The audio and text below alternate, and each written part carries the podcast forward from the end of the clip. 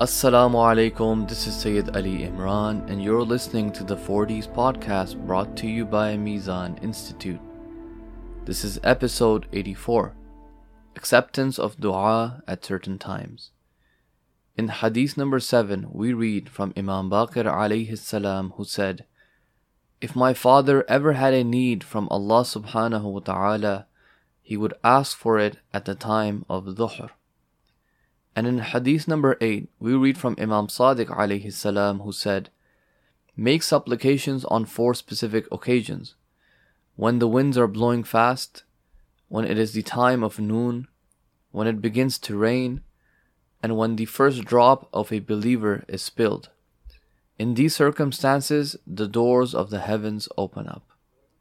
Just like there are specific places on this earth where a person can get closer to Allah subhanahu wa ta'ala more so than other places, for example, in the city of Mecca or in the city of Medina, or in one of the shrines of the Ma'sumin alayhimus salam. Likewise, there are also times during the day or during the year where specific du'as are accepted more so than as opposed to other days. And these narrations mention a couple of those times. For example, one of the times where du'a is accepted is the time of Zuhr. It is one of the peak times to be making a supplication when you have a very, very important need.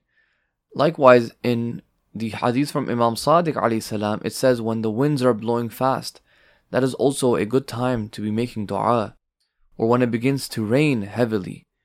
And even when the drop of a believer is spilled, that is also a time where someone should be making dua.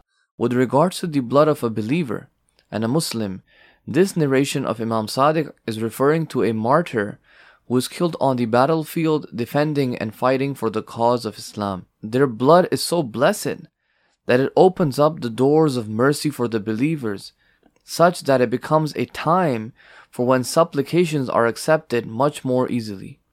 And a person must utilize these moments to supplicate for their needs and ask for their needs and plead to Allah subhanahu wa ta'ala to fulfill their requests. These are just a few occasions where the du'as are accepted. In the next episode, we will look at a narration about the acceptance of supplication when reading the Quran and raising one's arms while supplicating as one of the etiquettes of asking dua. Thanks for tuning in today, and to remain updated on the latest episodes, please follow us on our social media pages.